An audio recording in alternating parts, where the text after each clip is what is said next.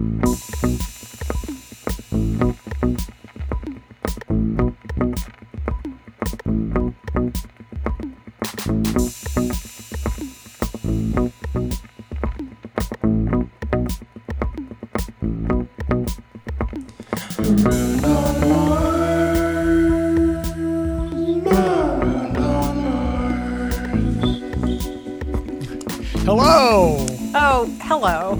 marooned at the movies with with Matt and Hillary. I'm here to record marooned at the movies and chew bubblegum and I am all out of bubblegum and I don't even like bubblegum all that much because it's just kind of gross and it uh, you know gets gets tasteless after a while. So Uh-huh. instead we're just going to record uh, marooned at the movies. That that's right. Uh, um, yeah, that's That's right. right. And uh, so, so two things. Um, one, uh, we have a special guest with us, which is really exciting. Uh, and two, we're talking about a John Carpenter movie. Yes, we're talking. Yes, first uh, to to take both of those things in order. our guest is named Bill. He's a good friend of ours. Hi, Bill. Oh, oh my gosh, you guys! I just have to weigh in on those two things myself. Number one, super excited to be here. Long time listener, first time guest. Yeah. Uh, and I absolutely loved the uh, first Marooned at the Movies episode. Huge, huge fan of, of that film. Huge fan of you two talking about that film. And huge fan of getting to talk to you about this film, which, like, what a perfect follow up for Born in Flames. Yeah, yeah, totally, totally. I agree. And just to pick up on that point you were saying, and to pi follow up on Hillary's second point, this is a John, this is a John Carpenter film. It's called They Live! Exclamation point, and it was uh, released in 1988. uh, an amazing movie. So I I was really trying to rack my brains for when I I've only seen this movie twice. Once this week. I know, I know. I figured you would say that. I know you great. both have seen you both have seen this movie multiple times. Um, This was only my third time, and I think it may be the first time. I don't know what happened the previous two times, but I Mm. think this may be the first time I saw the last 20 minutes. Oh, really? Oh. You just like stopped at a certain. I am not sure. and- Yeah, I, I, I, or at least my uh, my ability to retain memories was Yeah. over at that point in previous watches. I think I've probably seen this movie. I would. I'd probably see, say I've seen it like five times or something like that. Um, but I definitely had not seen it. I don't know. The first time I saw it was probably only like ten or fifteen years ago. I did not see it like as a teenager, or certainly when it first came out. I I am pretty sure. I was trying to remember, and I think I either saw it like at the student film society when I was in college. I was trying to remember if I'd seen it on a screen or only on a only on like TV or this time my laptop. Um, and I vaguely feel like maybe I saw it on a screen, eh, but it was like a shitty screen. So I think it could have been like the Film Society when I was in college. Um, Or else I watched it on VHS probably at some point in college. And I sort of remembered it because it, you know, uh, or I felt like I remembered it because it, it its conceit is quite famous, is well Yeah. known. It has a well known conceit. Um, Very. but like watching it again, both I felt like it was much. It's much to me. It's much stranger than it's um, than just thinking about the sort of like conceit of the film would lead you to think. Um, and uh, also, it felt uh, weirdly uh, very resonant with our very current moment in a way that I was not prepared for at all. Yeah, yeah. um, it, I had I a think- similar experience, and I wondered. I, I kept wondering: is this is this is this uh, is it that it has these layers of resonance, or is it that it's so plastic that it's such a such a, a plastic form that it's so easily? I was imagining myself as uh, uh, you know as some kind of like how does a, a uh, our our picture of the right wing nut job conceive of this movie, and I see it as a very appealing movie to, to any any kind of uh, any kind of of I- I- ideology on that you want to put on it. it, it, it does have that Hollywood uh, uh, plasticity, that ambiguity that um, you could kind of read a lot of different things into it. Um, but I think uh, like the point about it feeling very resonant for today, I think it's like both because it, we're in such like extremely similar circumstances maybe to the late 80s uh, the reagan and, and trump presidencies feel extremely resonant like first is tragedy second is farce type thing. but also because this is like i mean uh, as an allegory for capitalism and the class war this is timeless. Like this is a perfect text Yeah, for yeah. like what uh, what that's all about. And it like it's a movie it's a movie that like literal literalizes the concept of class war you know like Yeah. you're literally now uh, fighting people with guns and ammunition it's no longer just in the realm of ideology it bursts out of the realm of ideology into the form of like material conflict Yeah, yeah. Although I would say, like, if yeah, yeah, yeah, that seems right. And I, I hope that we'll talk a bit about how much, uh, how how much at least in the first sort of I don't know uh, episode of the film, the first act of the film, uh, we get a lot of police brutality. Yeah. Um, and, which is just like literal police brutality. Um, and that part seemed to me, um, which you know is just like is also like literal class war, right? Right, right. Um, uh, but of a different kind than the the kind that we uh, that develops later on in the movie. You know, but is the kind of like literal class war that is being conducted, you know, all over the you know our country and obviously other places in the world, like right now too. So there's a really interesting. I mean, this is a good. Um, uh, this is a good movie for thinking about questions about um, about allegory and like what allegories do. And like this is a movie that seems to me to both have these allegorical elements and to have some elements that make the allegory kind of like fall apart or like get weird or not function quite as Yeah, smoothly. Yeah, and yeah, that's yeah. that's also really interesting.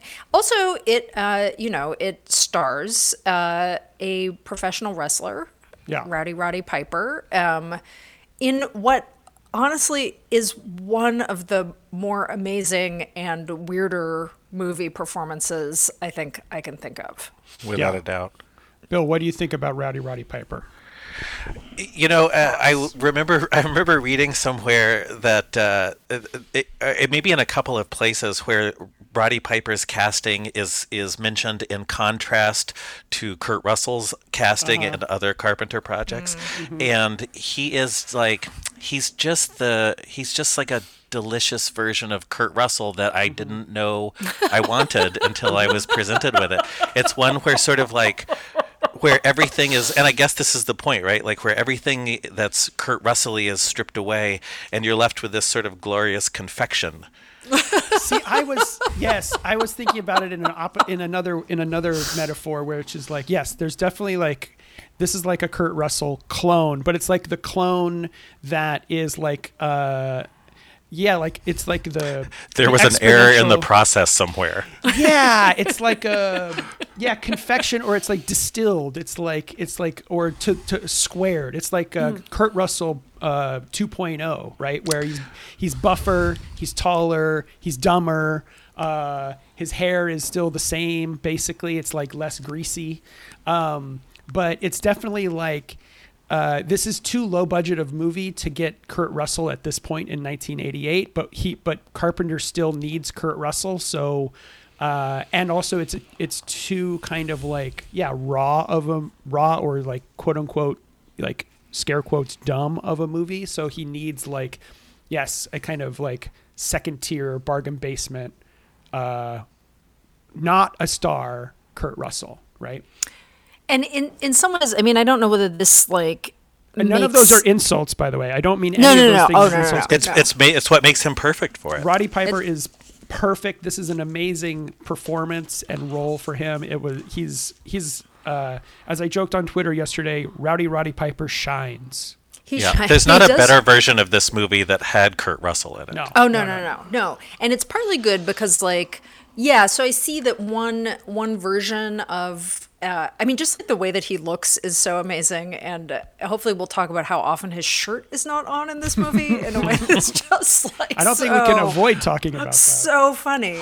Um, but uh, there's one version of him that he is this like bargain basement Kurt Russell, or like he's the clone, but something went a little bit wrong, and it doesn't seem like he's totally like clicked into like being in the world, um, or that he, you know, you know, he's just like. Um, like Bill, this is what I take you meant by confection. Like the more, the more muscles, the taller, the whatever. Um, but it's also like he's Kurt. He is Kurt Russell, I mean, who he looks. I mean, you know, he does look like whatever, approximately similar to Kurt Russell, I guess. hair, very Kurty. hair, hair, and uh, physique wise. Um, but uh, in another version of it, I think he's Kurt Kurt Russell, but with the sort of like um, with the stuff that you know is sup- supposedly supports movie stardom stripped away, like Right, yeah, you know, yeah. because the idea is supposed to be that like you know we love we love the star, but it's because they're like uh, one that they they can't they're they're a good actor right? They're supposed to be able to act in some way or have like some magic you know like you know an it factor or like an aura that makes them you know shines out of the screen or whatever. Um and i you know i don't know what whether we don't need to like debate whether that's what really makes a star a star but there is something about roddy piper here who just like nothing i mean like he's actually quite uncharismatic and he has like an oddly he's like a little bit detached in ways that at moments reads like a kind of you know maybe that's something in the character but maybe it's just like a feeling a feeling that you get. And yet he and yet he occupies that role that supposedly can only be occupied by a very special person Right. like with all caps there. This person who does not seem to be special in that way actually mm-hmm. occupies the role like really really brilliantly. So there's like mm-hmm. an exposure of like something that i'm you know is like real, some real kind of thing in having him there, you know. The way he inhabits that absence, I think, lets you wear this movie in a way that you can't wear a Kurt Russell, John Carpenter movie because Kurt Russell's already wearing it. But you can slip into this, and it's such a different experience. Uh, in in many ways, it feels like playing a first-person video, first-person video game where there's not great story around you, and yet you are moving through this world. I mean, which is not to say this is not great story. I, I, I, who, this is a, a superlative movie, but uh, yeah, you just inhabit it. it. You hmm. inhabit it in the way you inhabit a largely scripted world that you are on rails moving through. That's interesting. So, a couple things I just want to lay out for the listener who may never have seen this movie. I don't imagine anyone listening to this has not seen They Live, but two two things I want to just highlight, and or is not familiar with Carpenter's oeuvre. The first thing I'll say is that you know Kurt Russell was in Escape from New York, Escape from L.A., and The Thing. I think those are the three movies that he was in that uh, were written and directed by John Carpenter. Is there a fourth? Uh, I don't think so. Big Trouble in Little China is Big not. Trouble in Little China. Yes, It- it is. yeah, okay. It is John Carpenter. Yes, another great um, bizarre uh, uh, movie. Um, and then th- basically the conceit of They Live is that Rowdy Roddy Piper plays a drifter who gets caught up in a story about or a kind of he finds out that the world is peopled by uh, aliens or or as the script calls them ghouls um, that basically occupy the position of the ruling class uh, and are have been hypnotizing all of planet Earth uh, to essentially do their bidding and um, uh, sleep. You know, essentially. Um, and so, in that regard, too, Piper's casting here is great because he ha- he does have this kind of extremely lethargic, almost um, just woken up affect every once in a while. um, and uh, the other thing that I would say about uh, going off of what Hillary you were talking about about his star status is that there is a kind of like deconstruction, if you will, that's the wrong word to use, of the kind of star as commodity fetish type thing here.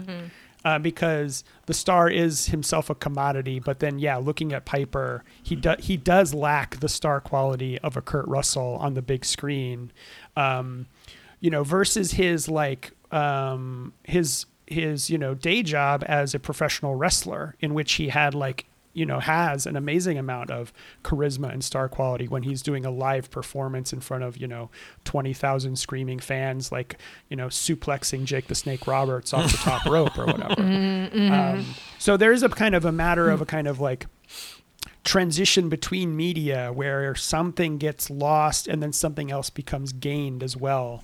Uh, like the kind of star quality kind of doesn't totally uh, glom on to the kind of the medium of Rowdy Roddy Piper here. Yeah, yeah, that seems really right. Yeah, and that makes me think another thing we should try to talk about is um, uh, is embodiment in the movie. I mean, this goes with like the shirtlessness, but uh, the movie actually is. Uh, I don't know. I think it is actually like quite uh, interesting in the way it tries to think about like embodiment that is like having a material body and being in a position also in which you kind of like have to experience the materiality of your body versus being in a position which you don't have to experience the materiality of your body which seems to be the case for the the alien slash uh, ghouls. Um, i also love so uh, um, the the very first scene of the movie is uh, Roddy Piper, who's does not have a name in the movie, right? Only in the credits, No, he's, he's that's right. called Nada, N A D A. Nada. Yeah. the very first scene is him like getting off a train. Uh, he's like coming into town. Um, So what's Uh, yeah, what's interesting about that is we don't actually see him get off the train. He's just sort of there Yeah, between in two the- trains. in the train in the train Yeah. yard. Um, and and uh, like the idea that he is a drifter, right? Uh-huh. Which is, uh, you know, I mean, obviously, like, I, is a word that just describes a way that people live, but also has a kind of like anachronistic kind of quality to it. Um, and the idea of like him like drifting into town, like I think sets us up for thinking that the movie is going to do something that it doesn't do. Like it's going to really matter, like who this person is and like what set of things like he puts in motion. Um, but in a lot of ways, like although he is like the center of the movie, it really is not a movie. You know, like it doesn't. There's nothing in it that in which like um, his story matters really at all. Um, other than he is part of a world, and the world that you are like immediately brought into um, uh, is just a world of like uh, pretty radical but very mundane, like destitution and precarity. Um, you know, a world of just like joblessness, um, and there being no jobs, and being rejected for jobs, and having to like make your way any way you can make your way, of people sleeping outside. So the extremely, you know, like precarious world of a sort of of the like proletariat is like the world that you walk into right at the beginning. Yeah, I did love. Go ahead. Go ahead. No, go ahead, Bill. I did love thinking of him in the beginning, especially in, I had not noticed in previous viewings that it's specifically Santa Fe Railroad train cars that are rolling past, which are so iconic. But it makes him this sort of uh, tumbleweed blowing into this dusty western town across the across the Santa Fe landscape, uh, oh, and he, it's part of that confection. If he's cotton candy in this confectionery mode, he's a tumbleweed in this vegetative mode. That's great. no, I mean it has. You know, Carpenter claims that almost all the movies that he makes are westerns, and so like with that in mind, like, and this is set in Los Angeles, although the town is never named, the city is never named, but it does have that that uh, structure of the the drifter. There is also a character in the in the movie that is called Drifter in the credits, but.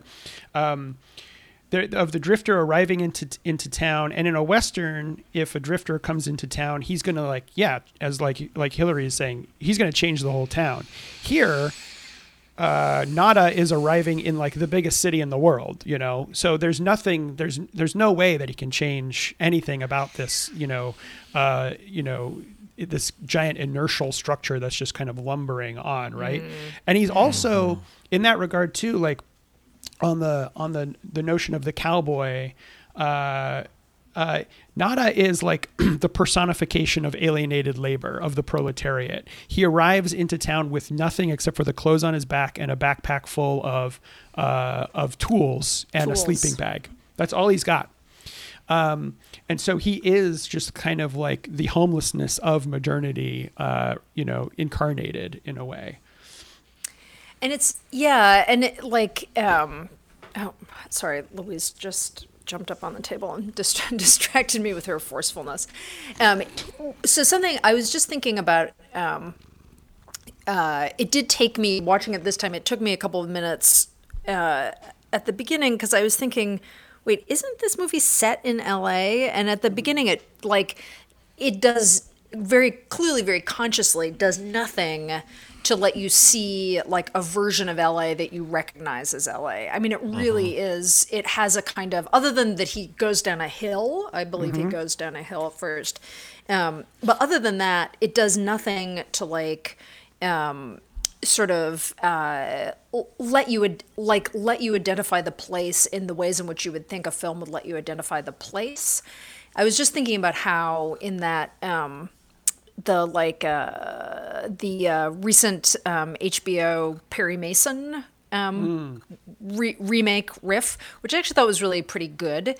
That it's like really interested in sort of exposing the way in which like um, you know the sort of like the two sides of LA, right? This kind of like um, glamorous Hollywood side versus like you know the destitution of like um, you know the working classes in the early 1930s when the film is set. And it does that by like just showing you this like kind of it gives you all of these contrasts right to set that up um, just in case you miss the point. I mean i think it's a pretty smart show but it like doesn't want you to miss the point right?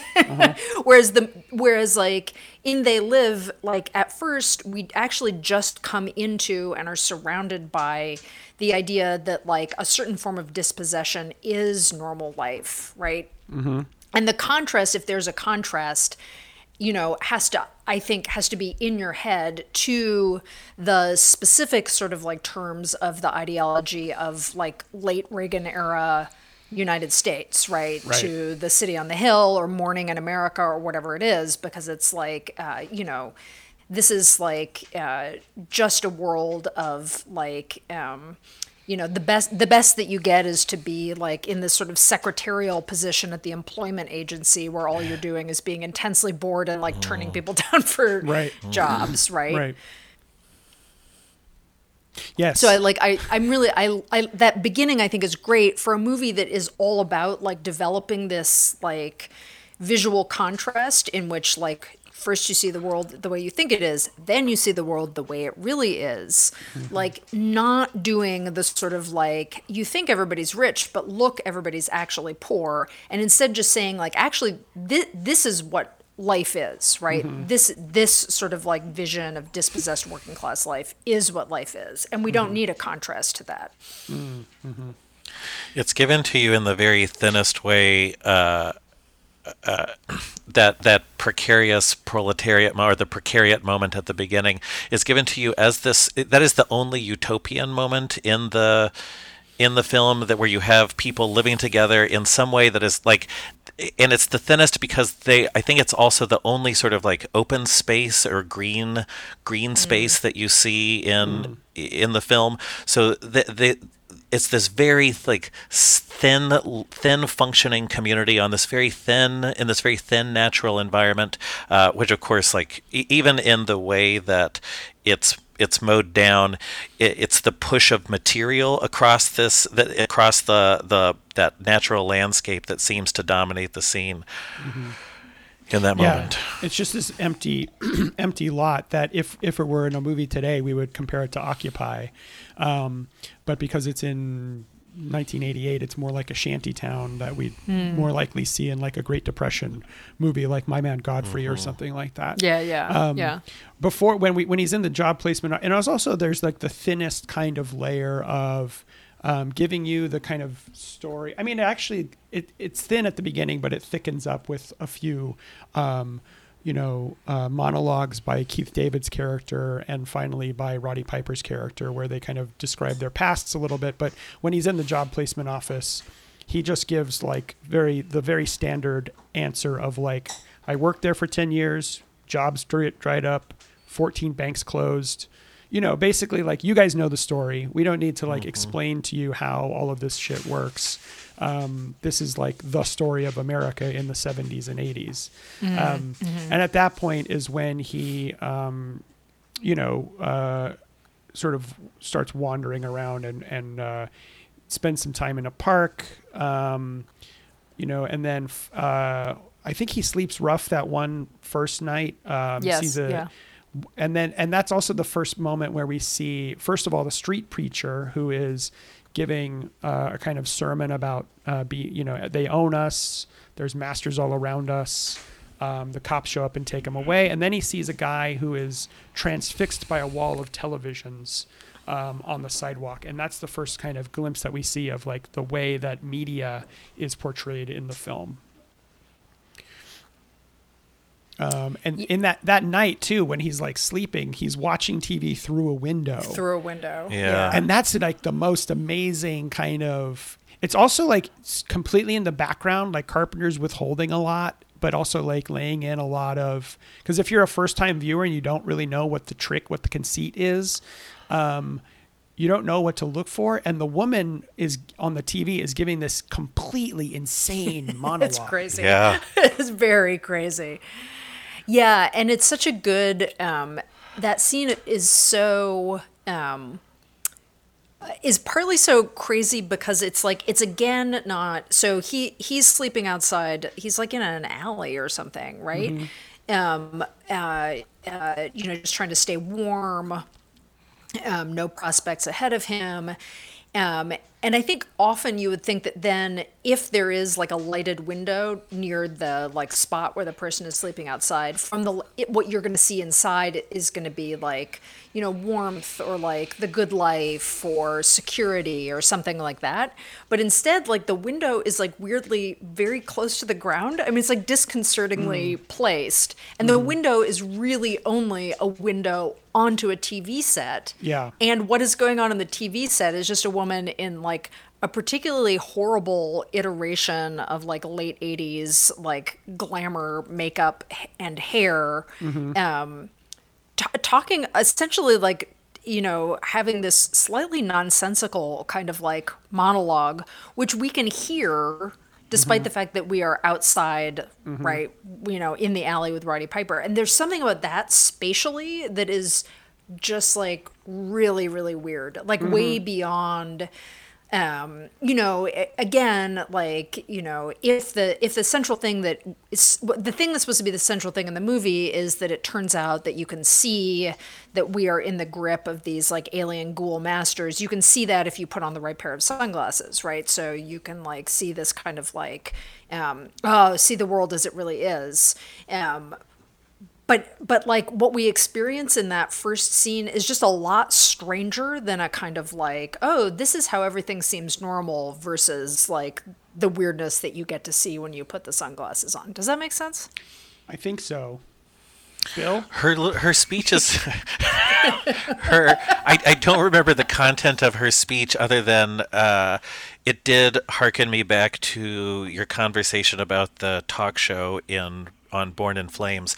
But I think part of part of what she seems to do in retrospect is uh, she gives you she gives you the uncanny sense that you i mean I guess it's a, it feels I felt a couple of things. It gives you the uncanny sense of seeing the weird the seeing a person acting normal while wearing that uh, that astonishing makeup.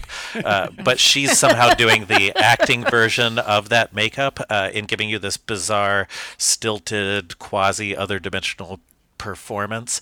Um, she's ta- she's it's almost like a she's almost talking like as if she's on a televangelist show or something like that because she's really speaking as if she's having a religious experience.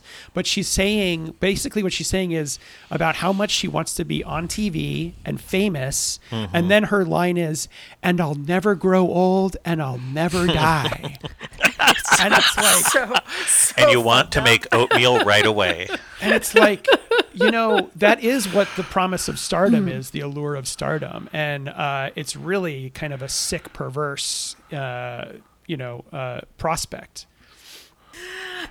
It's just I I just like a thing I find delightful about this movie is this you could just you could summarize it really easily. You can write like a really short like two sentence thing where you say this is what this movie is about. Um, and yet its weirdnesses and and some aspects of it feel very straightforward. Like, oh, isn't it just like kind of making know like unfolding its story in like the cheapest and most convenient way a movie can unfold its story? And yet like it is just full of things that are so strange Yeah. that to me they like amplify in a way that like the story itself is like um you know probably better described i mean matt like you said like as allegorical rather than as science fictional but there is something in the the sort of uh, there's something in like the layers of weirdness in the world and the things it does and doesn't pay attention to that give it a certain um, give it a quality that maybe like points toward the science fictional. In other words like begin makes it feel like this is a world that is in some ways like doesn't not exactly our own world One of the things that, uh, uh, listening to the, the your conversation about Born in Flames, one of the similarities that showed up in this one was the the strange narrative rhythms, which maybe is part of, uh, or at least what I'm thinking of from from what you're saying, Hillary. That it it's it, it, there aren't a lot of moments where it feels like it's satisfying a trajectory that's particularly familiar. It's I e- even w- watching it again, it's like, oh right, okay, now we're now we're doing this. This is the thing that this is the th- place we're going. This is the thing we're doing now. And it, th- there's not like even in the the quest for the big bad, there's not a there's not a there's not a there there. It's a mm-hmm. series of sort of distanced mm. happenstances that mm-hmm. that don't quite feel connected to something like uh, an an action movie's beats or a science fiction movie's uh, beats that that in some ways you you go hoping to see. Uh, although its subversion of them is part of what makes it utterly delightful.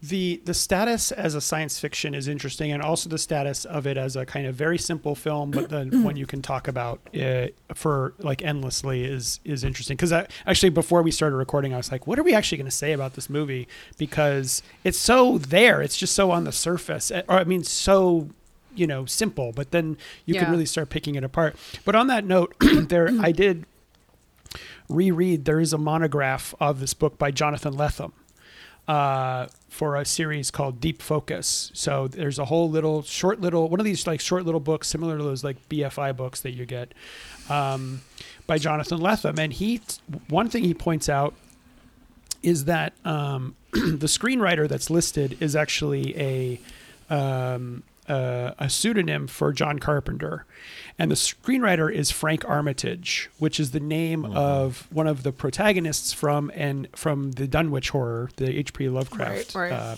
book or story, and then. Um, but that this is also based on a short story called Eight O'clock in the Morning by a guy named Ray- Ray Nelson. And Ray Nelson is one of only two, according to Lethem, one of only two people with whom Philip K. Dick ever collaborated on a novel. So there is a definite like pedigree uh, of um, yeah science fiction uh, in this film, and also the book that Lethem writes on They Live is published in 2010, and it's worth reading for sure. He it's it's very it's very good. He uh, and he he sort of goes through the whole film sort of beat by beat um, in uh, in some compelling ways. It's not a perfect book, but it's it's really good. um, but so one of the one of the things that he does talk about in the book is the relationship between Nada and Keith David. Uh, I guess his name is Frank, right? Frank. Frank Armitage. Uh, who uh, who they meet on this construction site where Nada, you know, successfully sells his labor to the foreman.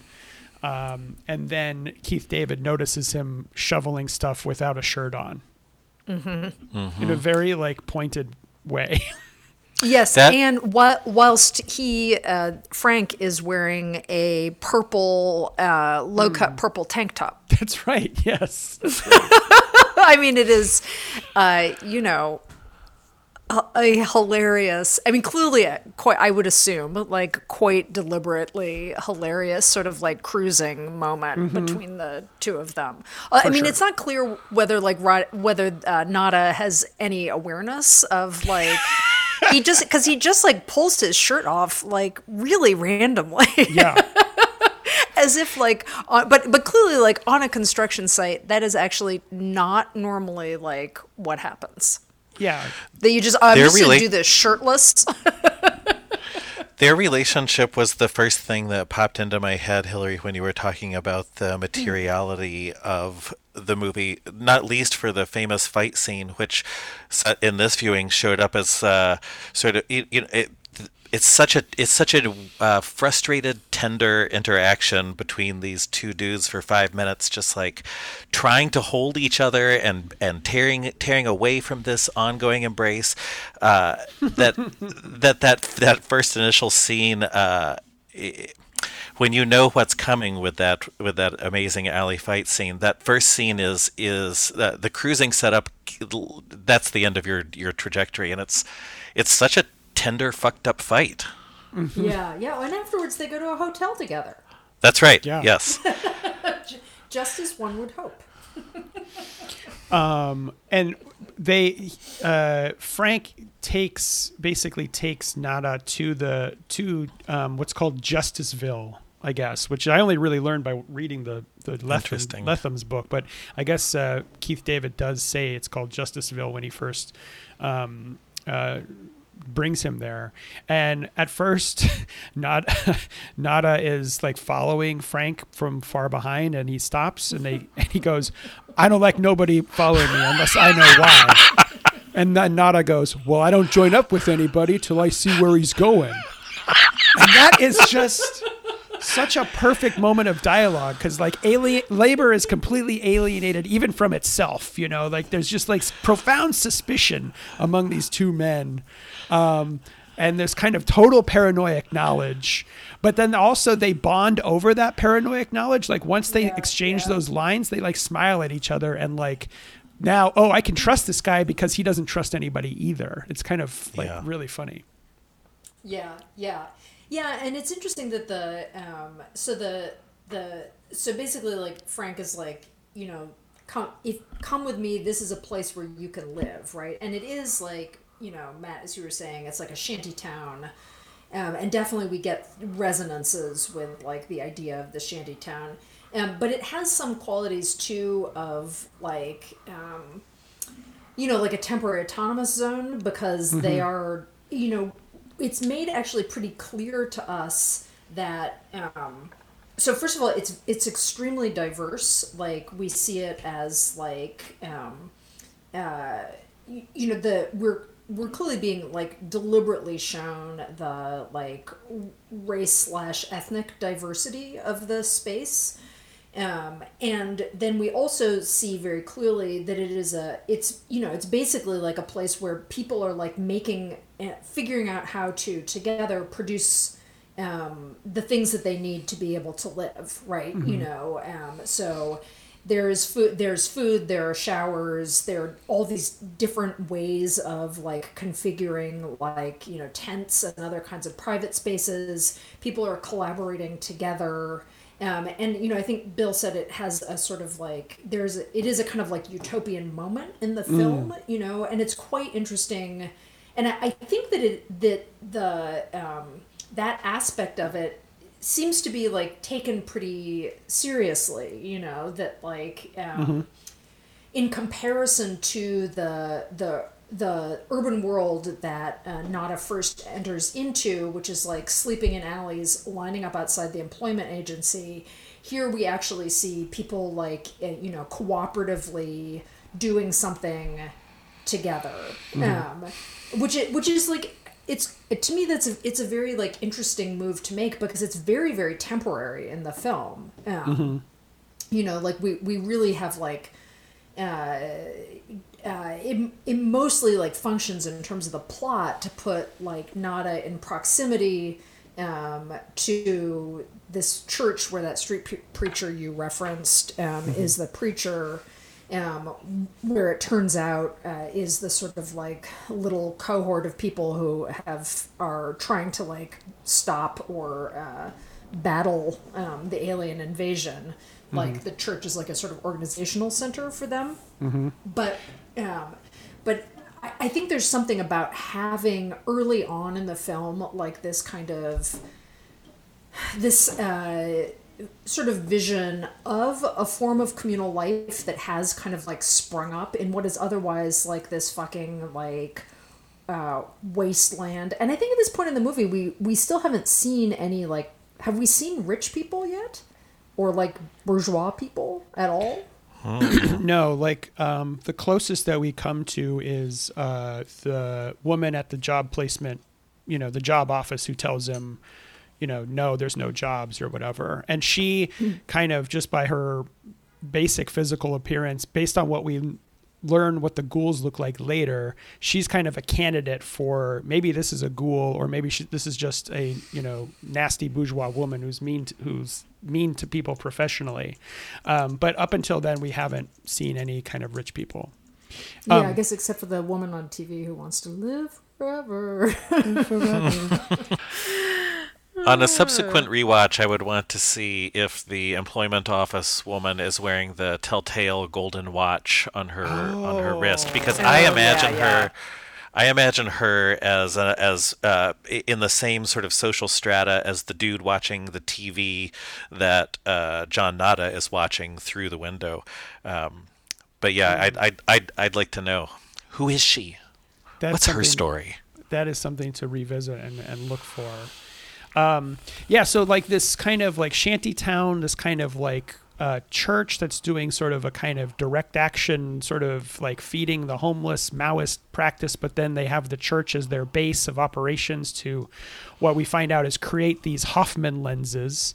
Um, but even what's also weird about this space is there's the, there's still a TV there in this empty field, Yeah, right? yeah. And the t- and the TV Yeah. is the first time that we see them like break into the the transmission, right? In that way that like reminds me so much of Born of the climax of Born in Flames. When Yeah, they're- yeah. When they finally taking over the media to to spread their message and expose uh, people. And what's really interesting too which is built on as well is that these the times when the the main feed is broken into first of all people appear to exclusively be watching commercials. There's really just commercials and news broadcasts. Like there's no like except for one moment um, i think they they show a, an old science fiction movie on tv but other than that it's like all commercials and news broadcasts. So there's not like any kind of fictional escape from this world. It's just you know um, crass commercialism dictating to you what you're supposed to buy and desire and feel. And then uh, and then uh, news broadcasts which dictate to you what you're supposed to fear uh, and feel and desire right? Um, but they break into the they break into this feed and it gives everybody headaches right? It gives everybody like when they break into the feed, it it kind of breaks the spell of the television that people subject themselves to or imbibe or whatever, um, and it gives them all headaches, uh, which is like the first kind of moment or, or clue that uh, breaking out of this will involve a great deal of pain and suffering. Well,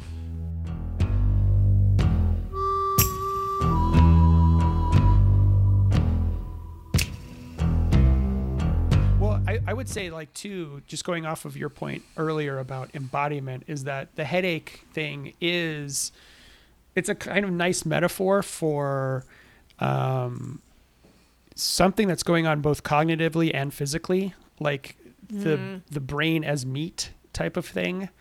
Um, that uh, you know, uh, ideas don't necessarily give you headaches, right? But but um, something about like living in a body and um, having these, you know, getting new ideas or being woken up, being unsedated, um, has a kind of physical manifestation in this film that is kind of metaphorical as well for you know the the rude awakening that you get if you are able to kind of see through all the bullshit right Well- it's interesting that, and I wonder if this is maybe maybe the, that the graduation uh, of that because it's it, it seems like when they're also wearing the sunglasses causes a headache. So when you Right. take your take them off, you know you're rubbing your eyes. But it seems like the headaches stop with the introduction of the contact. So you no Right. longer have this sort of external prosthetic. It's it's it's right there, and you the the whatever whatever that whatever the headache is representing or whatever barrier that is or whatever pain that is in the realization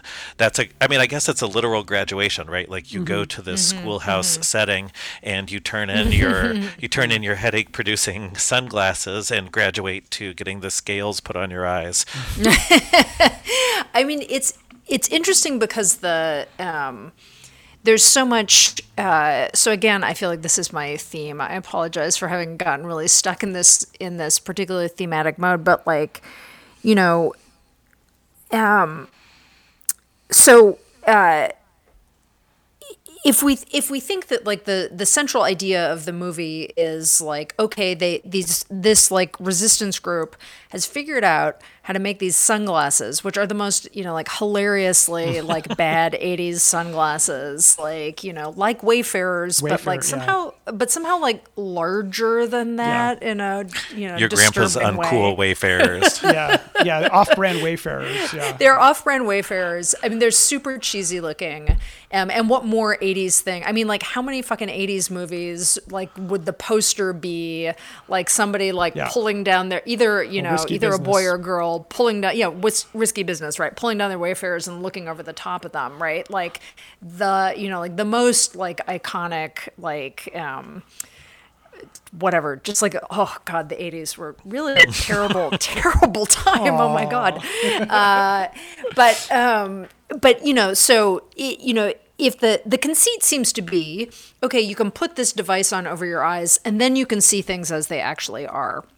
Right? You see the truth of the world um, and um, and we can imagine how in that version of the story like of course yeah of course like seeing the truth would give you a headache right? Because it's you know it's oh it's hard it's hard or whatever to manage or something like that. Um, but really the central idea of the movie is nowhere near that simple. It's like nowhere near this simple like oh you know like just just like get your eyes focused right through the right lenses and you'll see how things actually are. Um, not just because first like the lenses that you're wearing are sunglasses right? Like hilariously, you know, like not clear, right? In fact, completely dark lensed sunglasses. Um, but also, this idea what we see first when people are watching the TV and we get the, they keep saying like a hacker has broken into the feed. Amazing use of hacker, I think. Um, a hacker has broken into the feed and then they experience the headache. Like, part of what's interesting to me about the headache is, um, so in that moment, they're just having somebody tell them, like, watch out, things aren't what you think. You know, mm-hmm. they're not actually seeing something different. There's just this message that's being played to them. But a headache, you would think, rather than signing um, like, oh, you're connecting back into the world, a headache usually like makes you feel like disconnected from the world, right? Like displaced from it in in a way that makes it harder to process things. And like when our, you know, when you have a headache, you like want to close your eyes. Um, you don't want to see, you don't want to be in the light, like all of those kinds of things. And that to me kind of vibes with like the Roddy Piper affect of being like not entirely present in every scene mm-hmm. and like, you know, uh, and his kind of wanderingness, but also his just like sometimes like slightly strange, like affective presentation of detachment. And those things together might also like complicate the idea um, that this is a movie um, that is in some simple way about a revelation. You think things are like this, but really you're like this. You think you're free, but really you're in the grip of like um, this like total mind control alien, you know, um, whatever, uh, alien masters, right? Um, instead, it seems like maybe that opposition is not quite as simple an opposition as you might think. Hmm. Um, That was a conversation stopper. yeah. Well, so yeah, interesting. Because also one thing that makes it um, that I was going to say sort of I think complicates it too is that if you know Carpenter is such a weird director. I mean, he's a perfect Hollywood director because he is his politics are kind of inscrutable. So if you think that this is like there are some critics who say this is like an amazing Marxist text. Some critics who say this is an incredibly reactionary text, right?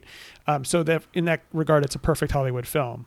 um, But like, if you, you know, the kind of like um, unveiling of ideology, like the the the seeing through thing, um, it but then it implies that there's some kind of you know if you if you gain some knowledge you can see through all of this and you become a revolutionary. But um the portrayal of everyone else in the movie as these kinds of um you know drones whether you know like that they're so susceptible to this message um and they they can't actually break out of it unless there's some higher force like guiding them through it or some kind of trick to see through it um, is also kind of like deeply anti-populist in a certain way like that these people uh, who are uh, hypnotized and transfixed by the television there's something in them that like craves that that that uh, that wants that um, and that you know that's that is kind of underscored by the fight by the fact that like it takes it's so bizarre that it takes this enormous crazy fight for him to get Frank to simply put on these sunglasses because there's a way in which Frank must already know what he's about to see if he doesn't want to be woken up from this Right, dream right. that badly. Um, and so therefore he's like a willing subject of this um, you know, enforced hallucination. So I I was just I was just thinking. So I think that that's. Um, I mean, I think that this point about like the films, you know, the possibility of of reading this film multiple ways, and that that being on Hollywood terms, like you know, that's like a feature. That's like a thing you want, right?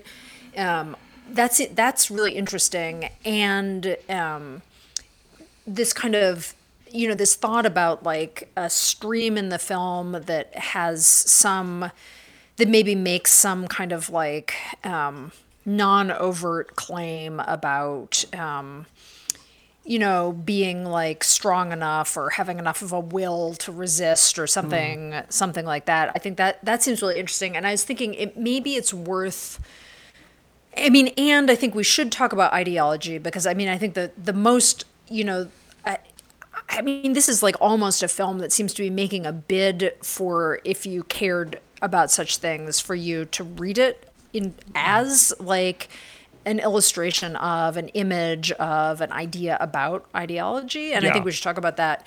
But i was thinking maybe like um, I would be very interested to hear how you both thought about um, like the kind of uh, both the mechanics of the sunglasses. Um, I feel I feel that I've already contributed a claim to the mechanics of the sunglasses, which is that they are very very 80s, and I think that that's very. I mean, obviously that seems like really deliberate. Um, uh, the mechanics of the sunglasses, and then like what the world looks like when you put the sunglasses on, um, because I think that that's this is like just like the most famous feature of this film, and I think that that like um, like what we see through the sunglasses and what it looks like. Um, I don't know. That seems really important to me, and I'm curious what you both thought about that. And it seems like if we think about that, that might lead us back into thinking about the way that the movie does or doesn't want you to think about ideology too. Bill, do you have anything? It immediately called to uh, yeah. It immediately I, I don't know. We'll see how useful this is, but it immediately called to mind for me uh, the only other prominent movie that I can think of where we've got that black and white to color switch, which is The Wizard of Oz. Right. And so Oh, when we're when we're when we're going to Kansas color in They Live, I was very curious. Yeah, I guess it was a similar thing. What are we to make of that? If the it is. It, is the truth then that uh, this is this sort of like washed out uh, grayscale existence that that's what that's what we can look forward to in our moment of freedom i'm not sure what the i'm not sure what the escape is i understand and i think with the with the idea of the sunglasses you know giving you your um yeah, I, I, I this this uh, always mediated view of a world, but with the film never actually suggests, I think, to us what the what what an unmediated version would be. It's certainly not the it's certainly not the in color world because that's a lie, and it's certainly not the uh, mediated clarity of the sunglasses or the contacts. And I'm not sure where I'm not. eh, eh, yeah, I'm not sure where that is.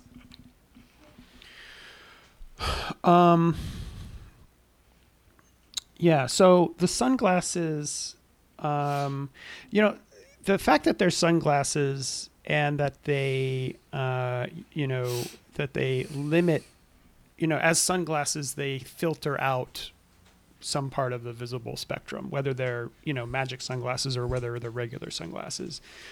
That, um, is provocative to me as a kind of unveil- unveiling of ideology because you know that there's so much crap. There, there's just this suffusion of stuff in the world and it's really hard. And that's part of how kind of like just capitalist culture operates too is just enormous amounts of distraction to um, you know keep you entertained like bread and circuses essentially. So that there's some like sense of like being able to filter out the the excess to see what the quote unquote truth is right? Um, feels like a really like apt uh, metaphor, and the fact that it's somehow in black and white, this kind of like yeah, going back to Kansas or something.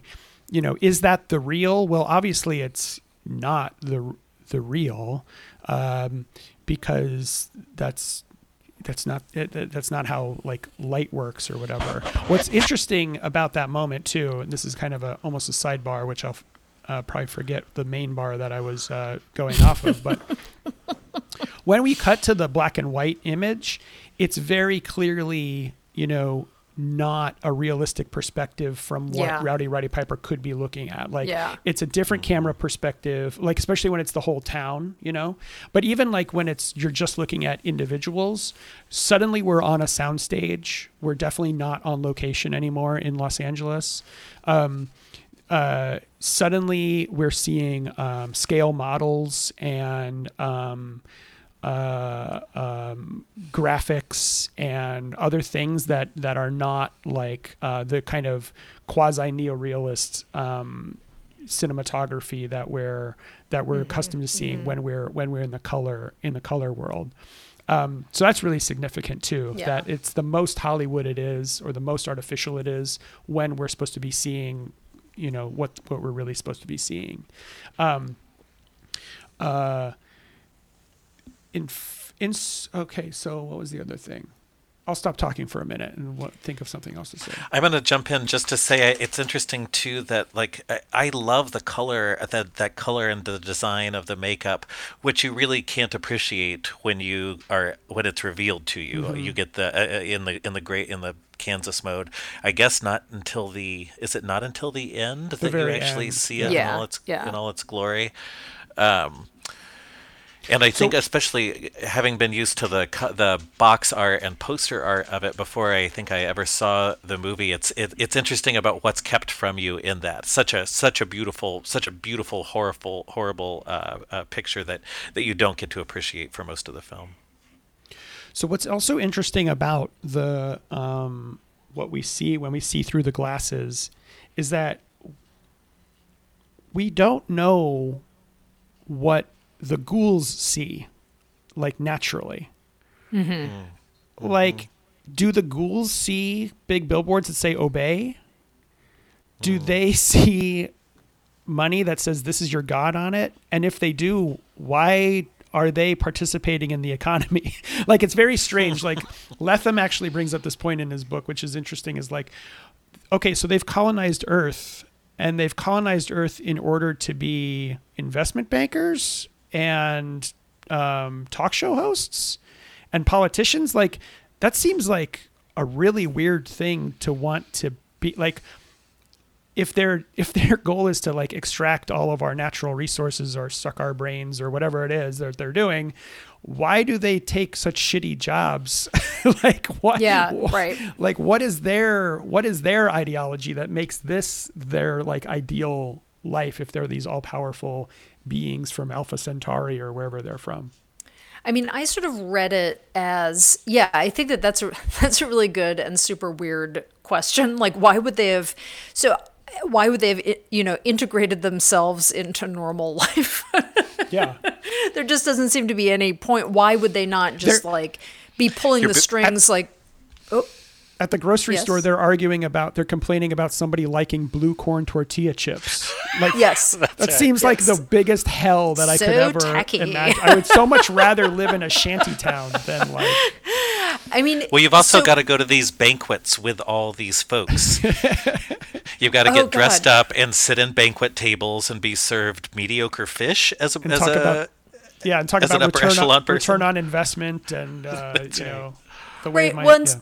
Yeah. and part of what part so part of what's weird and hard about this is like okay it's not a parallel world. Hmm. It's all the same world. It's mm-hmm. just that we from the human position don't see certain things that are going on um, in the world that we live in. In fact, we don't see, I guess, like you know, what's supposed to be its kind of like deepest structures, which are essentially like mind mind control, like mm-hmm. you know, the like repeated injunction to obey and worship the dollar and et cetera, et cetera, right? And you mm-hmm. know, stay stay sleepy or whatever it is. Mm-hmm. So, I mean, one you know, one thing to think about the the aliens could be i don't know why i'm trying to solve this particular problem right now but one thing to think about the aliens could be that this is not um, this is not really a settler colonial project, but it is a project that requires. In other words, like they don't want the planet. Like, right. I mean, I this is I this seems to be a you know like so one version of the word being controlled by aliens um, is just like they're up there and they're pulling the strings, right? I mean, you know, I feel like that's a like that's a Philip K. Dick novel, right? In a ter- terrible, sorry, reductive summary of it. Um, you know, um, and for their own enjoyment, for their own ends, like whatever. Maybe we can't even comprehend like why they're doing it, right? Um, and but that doesn't involve like coming and living among us, and as you say, like doing boring jobs. It's not even like they are like you know the one percent. Some of them seem to be like you know just like basically like petty bourgeois people. Yeah. Well, even our is drifter hilarious. somehow graduates to their to their ranks. Well, there are sort of human collaborators, right? So Holly is and a they're human, human collaborators, right? And Drifter Right. is a human collaborator. Drifter is. Um, Uh, and there and there's a cop who's a human collaborator too, who's a guy who just wants to be a cop, evidently. Yes, Because yeah, like, well, the, I mean, two of the cops like all that attack, cops. yeah, like all cops.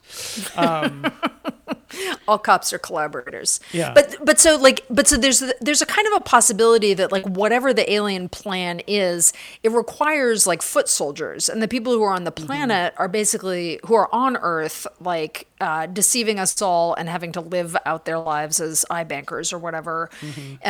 Um, are are here essentially as foot soldiers to for whatever like sort of like uh, labor power extractive enterprise they're here on you know um it, it's much weirder if you think that their goal was just to like live among humans but in slightly better positions that humans live in Right. like like to be with us but just to do like a little bit better than the rest of us What kind Although of that shit world you- are they?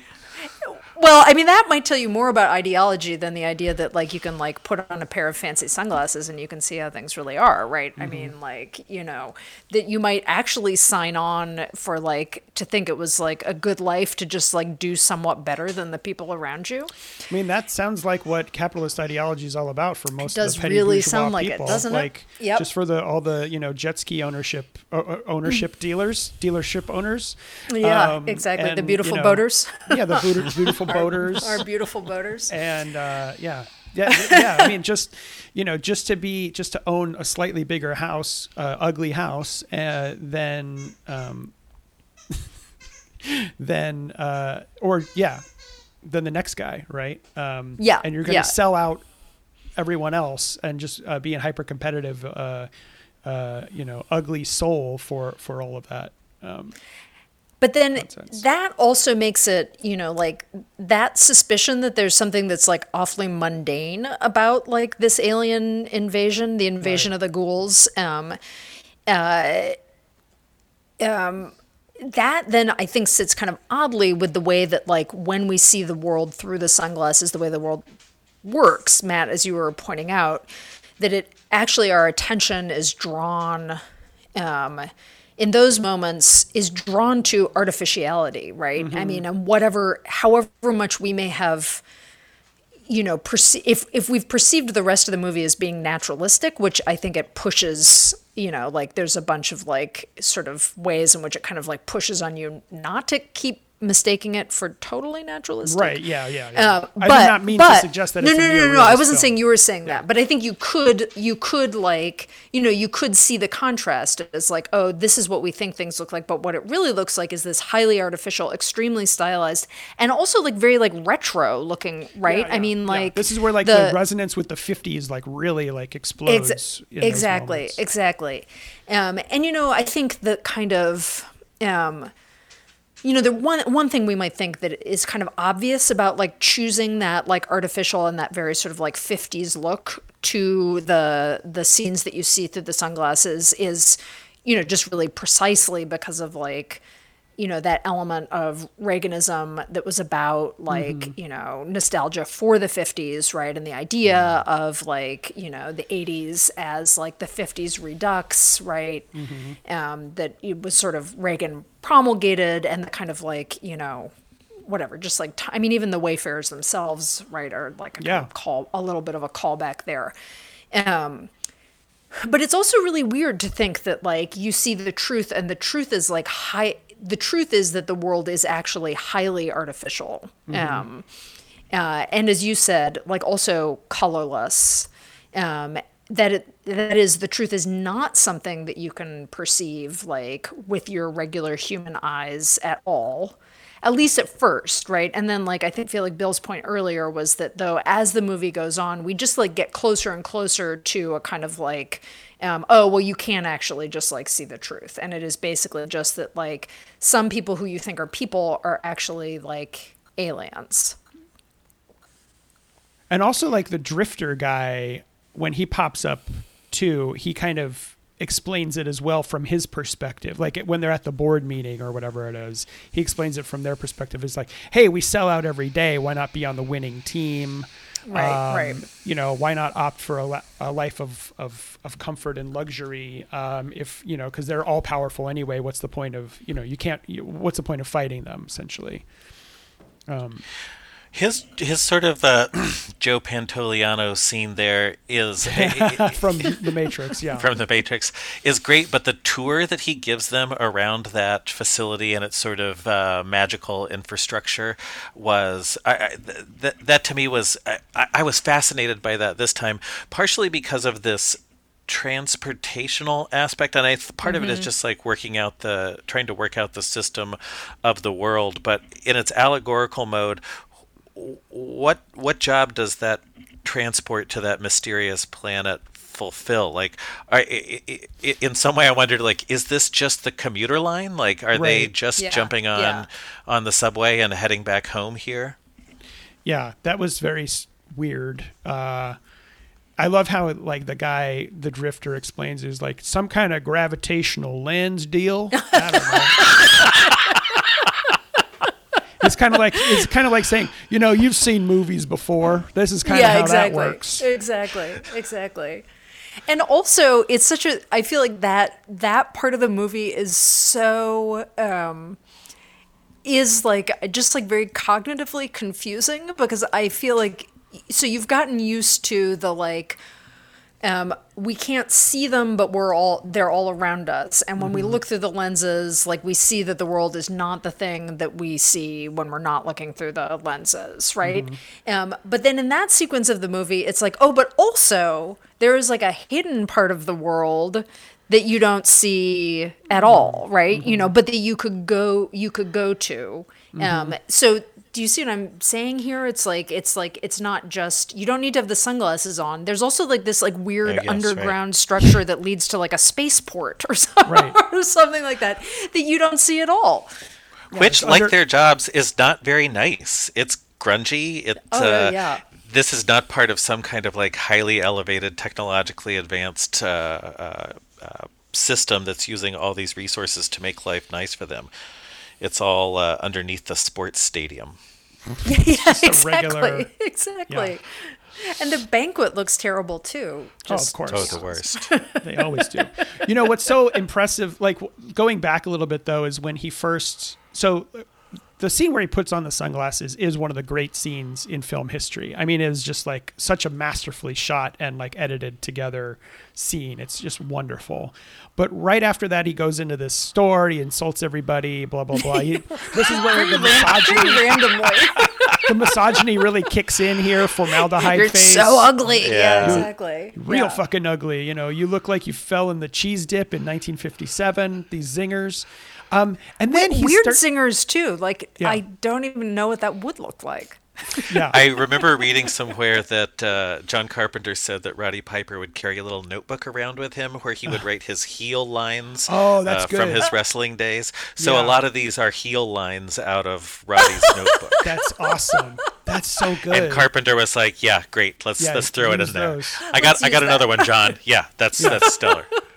you need a Brazilian plastic surgeon. Yes, got it. Um, but then, like, once they find out, like, you know, I've got one that can see, and then they, you know, cops come after him. He fucking kills two cops, which is like crazy Oh my to god, think yes. about. Yeah. You know, on the uh, on the sidewalk. on the sidewalk, We're- right like, there. we're fully in the 1980s, right? Like this is like the big but like the big action movie, like Sylvester Stallone, Arnold Schwarzenegger, like high body count action movie, like genre. Mm-hmm. But thinking about this, thinking about that in 1988 from like this perspective of 2020, to see like just this drifter like kill two cops uh, it was like wha- like I can't remember a recent film where I've just seen like two. These are just two. You know, obviously they're ghouls, but they are patrolmen. Um, outside of like even the John Wick movies, he's not really necessarily killing cops. He's killing like whoever's trying to kill him. But this is just like wanton, like cold blooded, like blows two cops away. Yeah. Yeah. Uh, it was like so. Um, it was striking. It was awesome. I agree, and I think that I mean, so something we haven't talked about is that the the the shanty town um, Justiceville is that what you said it was called? Justiceville. uh, you know, gets destroyed when. So, I mean, obviously, I mean, you know, it goes without saying that, of course, the cops are collaborators with the alien ghouls. Um, and so Mm-hmm. Or they're when just they, cops. or they're just cops, right? Exactly. Up- there's you know, no, there's no, there's people. really no need. It, it is a No true difference. goes without saying. Um, and so, um, when they make the raid on the church, um, to try to like you know bust bust up the resistance, basically, they also bulldoze. Mm-hmm. Um, you know, uh, they also bulldoze down the shanty town with with bulldozers, right? Like, Yeah. I mean, straight up, like you know, Israeli tactics, um, Mm-hmm. right? Like, and you see very that again. That's a scene. I mean, the the vi- the police violence in that scene It's um, amazing. is Yeah. It's amazing and it is extremely explicit. I mean, Yeah. not only the Yes. not only the use of the bulldozers, but that you see um, them deliberately uh, crushing uh, like all of these different kinds of housing structures that people Mm-hmm. have built. You see like the people displaced and running in terror, you know, Mm-hmm. and not just the sort of like cliched like child, you know, like trying to grab its stuffed animal or whatever it is, like, you know, this whole kind of like array of people. You see the cops beating the shit out of the blind preacher. Yeah. Um, who is also a old- black yeah. man Right. right um and this um uh, as is as is frank right there's a kind of like there's like a weird interest in and like uncertainty about maybe what to do with like race here but Yeah. clearly like race matters as well i mean like you know we really see that the poor um, and the dispossessed are like you know multiracial multi-ethnic um, but the the police violence is i mean and i i wonder like in the um you know I, I don't know like what does that look like in the 80s but certainly like in this moment right now it actually feels like extremely realistic Yeah. and very much i mean feels realistic because it just is realistic and very sort of on the nose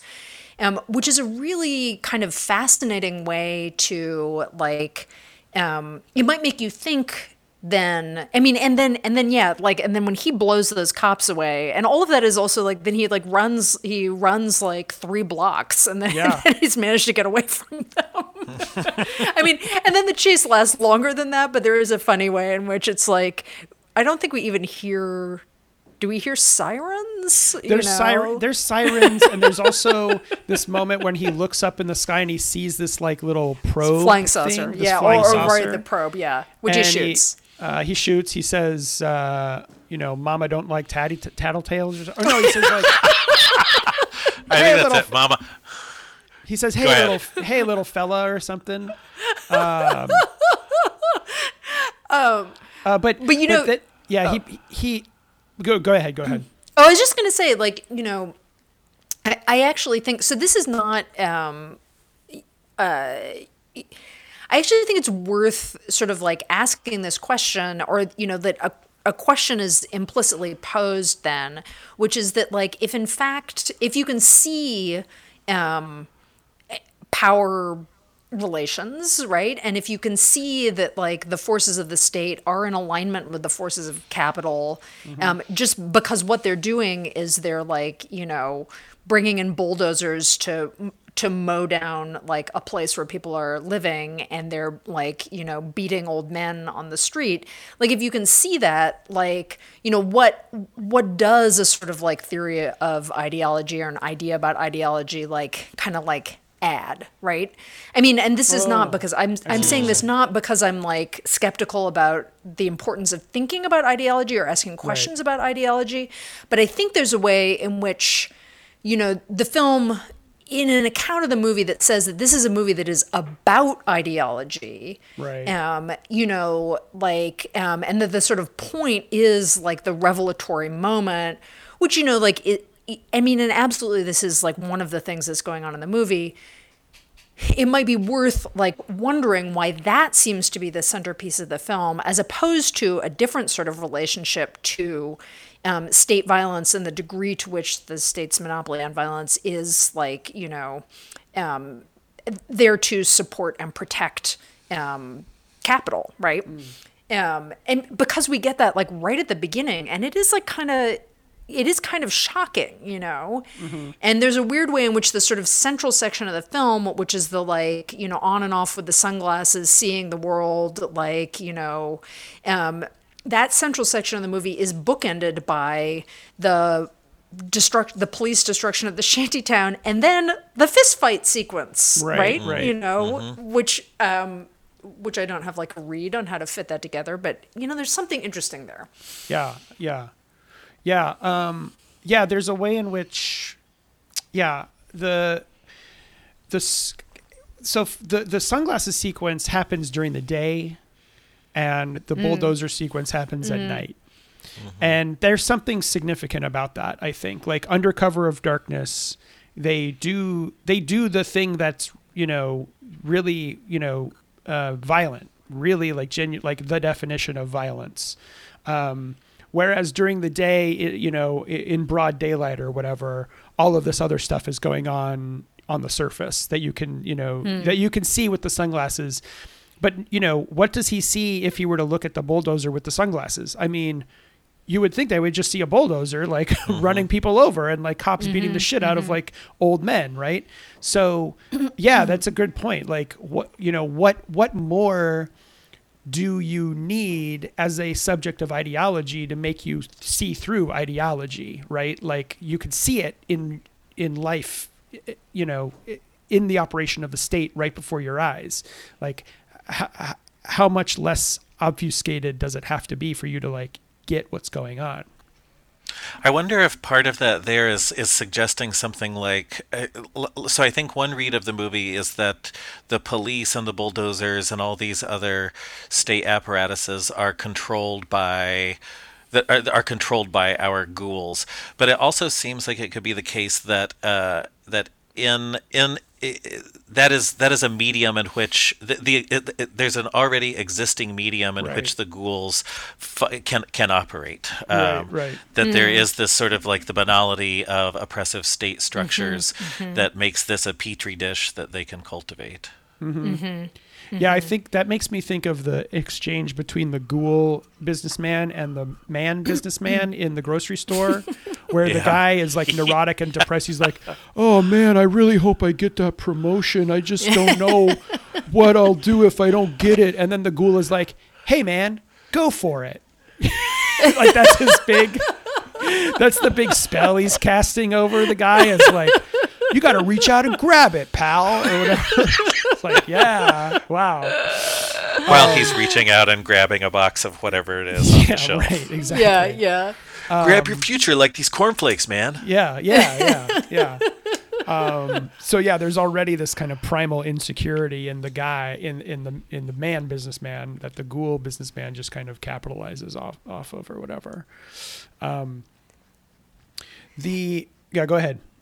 Oh yeah, well, I was just thinking like yeah, because you know, like in some ways it seems like well, what are the so like um so what are the what are the ghouls uh like what is it that they're selling? Well, in some ways, like at that moment, or maybe maybe even in the idea of like they like come in the guise of these like you know glamorous ladies on the TV Right. like they're that you know some of what they're selling is is just like you know cruel optimism is like you know uh, you can be richer you can be uh, you can be prettier you can have a good life even though like clearly you can't.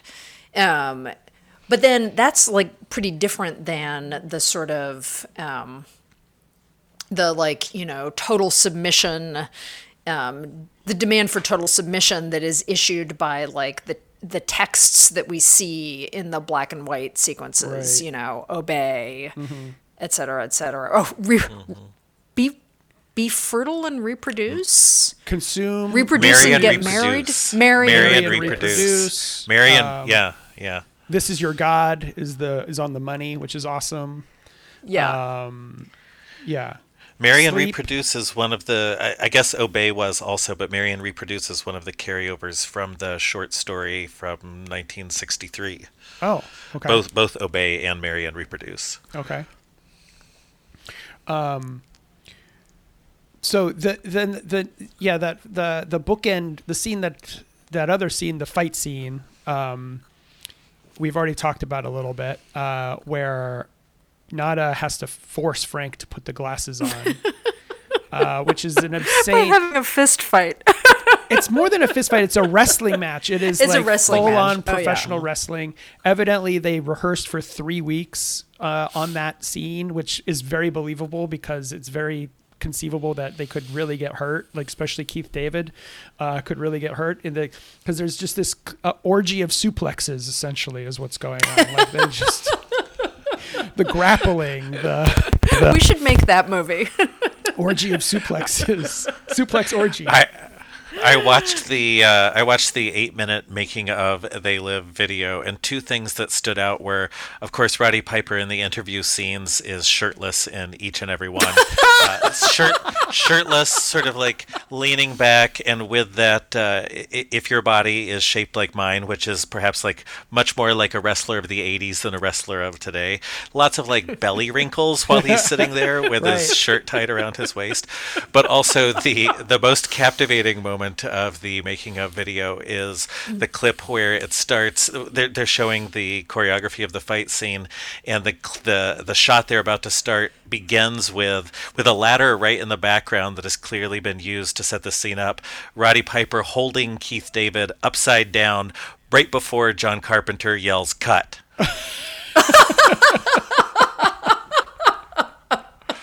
oh my god Truly I'm gonna have Oh to watch God. that. See if I have it on my disc on my Blu-ray. It's- it is such an amazing scene for many reasons but as i sort of like um uh incoherently texted to matt when i was watching the movie like part of what is weird about it is it lasts for a really long time. Right.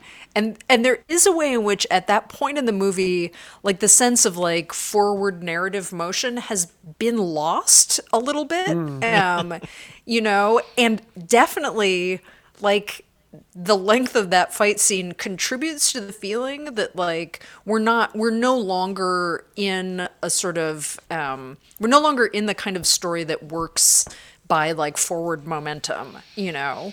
Um and yet you know and yeah exactly. And also the fight seems to end multiple t- multiple Yeah, times right. you know? It has multiple false endings Well, also the movie, the the length of the fight scene too, just kind of, you know, breaks the, this in- incredible spell that the movie has already been giving you of like, oh, this isn't. This is actually kind of a thoughtful science fiction film, right? It's got an interesting Yeah, yeah. metaphor for what ideology is, and it's oh my god, this raw realism of the bulldozing, the campsite, and the and the police brutality, and my goodness, and then this insane, you know, the longest fight, sce- you know, famously the longest fight scene in Hollywood history, um, that you know, uh, that um, that that just completely uh, takes it off the rails, and is one of the re- big reasons why so many people like dismiss this film in general as just like you know schlock or not a good movie or bad or whatever. Is like that fight scene goes on and on and on,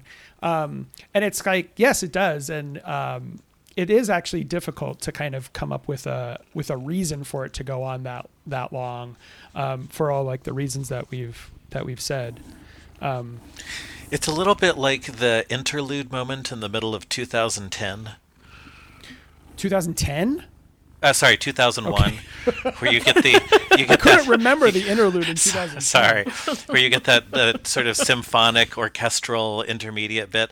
That's Yeah. our that's our intermission moment. We just Yeah. get a, a symphony of, of of material interaction. Yeah, this is what you. And it's not just crashing into each other; it's crashing into the dumpster and the walls and the cars and the, car. litter that's in an alley.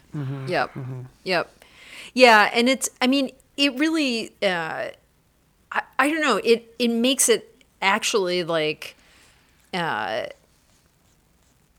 it it's another place where um I I think the the movie just like kind of pushes back against your desire to make it into an allegory, whether you make it into like a you know this kind of like reactionary allegory or you make it into a kind of like leftist allegory. Like something about that scene and like just this kind of like return to like it's like it's like really just like two dudes like um just like kind of slugging each other and doing wrestling moves but like it but it's not totally like wrestling either because there's a lot of you know there's like more of the kind of like um there's more punching too you know like You don't watch enough Um, wrestling, Hillary. I it's true. I don't watch enough wrestling. Um, and unfortunately, that's never going to be able to be remedied in my life. One, well, yes, you're right. One can never watch enough wrestling. One can never watch enough wrestling. Exactly, exactly. Uh, but you know what I mean? It's like uh, the, um, so it really like it. It's not just that it like stops the the sort of like motion forward motion of the movie in a way it also stops your sense that you know that like you're, you're on a good track of like making this meaningful in a very particular kind of way i think it makes it much harder to then if you take that moment seriously if you think of it if you're like voice. oh oh Bill, could you hear robot voice? I can. I could hear. Yes, I, I do hear robot voice when it crops up on the pod. No, but can you hear it now? I surely can. Okay, so it's not just me. all right you guys talk Well, Hillary, I must disagree with you on this because I feel Oh, I forgot. exactly the opposite. That's what you are saying is no, because the point is, of course, what I find compelling about this allegory is that it is exactly that ideology is comfortable. It is what we want to see. And we have this idea okay, yes, you are wearing ideological glasses, and if you learn the right codes, you can take them off and you see the truth. No, this is not how ideology works. It is quite the opposite. It is actually, you must build the glasses and put them on. Put them on. Liberation, liberation halts. We must resist liberation, and therefore we must resist the resistance. You mm, must be mm-hmm. forced to put your glasses on. Mm-hmm, mm-hmm. This is what So- I. This is what I. think. This is what I feel is so compelling about this this film. This film. Ladies and gentlemen, I forgot to say uh, we have another special guest with us Yes, today. it's me, Slavoj Zizek. I'm Professor here, Sla- everybody. I'm Professor here. Slavoj I just need some Kleenex and maybe some cocaine. Slavoj Žižek, uh, author of many books incl- and a very famous argument about they live as Thank you very offering much. us the key to understanding ideology. Thank you for having me. I'm so pleased to be here. Big fan, long time fan of the podcast.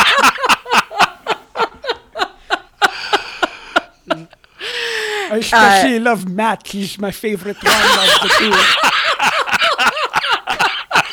Everything he says is so smart. I gain so much from listening to Matt. oh, Professor Žižek. Okay. That's great. That was really great that he got was to able go to. This whole now. drop in, that was exciting. I can't believe I got to be here for that. Bye bye. Yeah. The world's moistest philosopher. Um, Yeah, right, right. You know, like um, the idea. Yeah, whatever. I, I mean, I don't really buy Zizek's reading of the movie. I can say that now that he's not here anymore. Yeah, he's gone. Uh. he ran out of moisture. he's completely dehydrated. Uh, oh But see, you you so you think his reading of the movie is too simple, but I think it's I think it's a simple movie that deserves a simple reading. Uh, I don't know how to respond to that, but I do think that um, uh, it's not that. I mean, I actually just kind of wonder about like the account that Zizek gives of what ideology is. You right. know, um, and, and I guess I think eh, you know I always want to sort of like just push back on like I mean, so w- one version of what ideology is is like seems like it's pretty simple. It's like the ways in which um, you know certain kinds of ideas like get disseminated such that they come to seem just like a sort of common sense for us, and it becomes quite hard to push back on them, right? Um, uh, and you know, and I think that that's like really important to to think about. Um, uh, but often it seems like you can then ca- you can counter that by like you know just like learning something right or knowing more or like you know mm-hmm. knowing knowing better right? Mm-hmm. Therefore seeing the truth. And that kind of version of ideology is like really allied with that sort of like the metaphor of like pull the veil away Right, right, right. or like whether you think it takes an apparatus. I mean, it seems like in mm-hmm. in the point that Zizek was just making in his visit here was that it's not that you can take the sunglasses off and see things as you really are, but that it requires a kind of apparatus, Right. to see things as they really are. Right. Um, you know, uh, it require it requires like you know through the right lens you can see it, but Mm-hmm. without that lens you can't. Um, but I think it's kind of interesting to think about the ways in which like you know to to to push a little bit. I mean, this is obviously like my sort of investment, at least minor investment in a in a more like Altaz- Althusserian Yeah, account yeah. of ideology. But to but to think about the way in which ideology like might inhere more like in in the places of the unthought, in like the sort Mm-hmm. of like behaviors, uh, the things that we just do without ever interrogating them that don't rise to the level of ideas at all ever Mm-hmm. Yeah. which is which is to me why it's interesting to think about like that it becomes possible like um, to get very caught up in something like and I, I actually do think that this this to me is kind of an important like at least quasi political point that you could potentially use the movie to think about although i don't know it's not like a reading of the movie yeah because as it i'm not smarter than Zizek. i'll just i'll lay that out there but um uh but you know like it is actually quite interesting to think that um uh, we can get like taken up by questions about like you know mediation um, and you know the media um, and um, uh, the sort of like um, uh, uh, and and sort of like see in that like the place where we need to like do a kind of like ideological analysis to like see what's really going on um, and then not look at actually um, you know the ways in which like certain material relations like get perpetuated actually really just like outside of the sphere of like the media say Right, right. which is why it's interesting in this movie to both have the like the destruction of um, of their encampment, right, by the police, and to be able to like put that out of your mind and be like, well, that's not the real story, um, Mm, yeah, which yeah, that yeah. does to me seem a, like a little bit of an ideological effect. One one that I think that you know like um, at least for I mean. I think this is relevant to think about now because I think I think that there is some case to be made of like at least certain aspects of the left, um, you know, understood quite broadly as having been very much in the grip of or focused on sort of like the realm, you know, like the realm of like. Uh, let's say like commodification and mediatization, right, as opposed to something like um, police violence. And then like it's also interesting to have them fighting too. Uh, you know, have this just like this like crazy like bare knuckle like you know also uh, you know, weird sort of like courtship, also Yeah, yeah, like yeah. interracial relationship, also just like crazy performance, also like it looks like it really probably hurt a lot. Yeah, yeah. just this like kind of return to like, um, you know, just like uh, this very kind of like material condition of like having a having a body, a, bo- a shirtless body that is fighting with another shirtless body.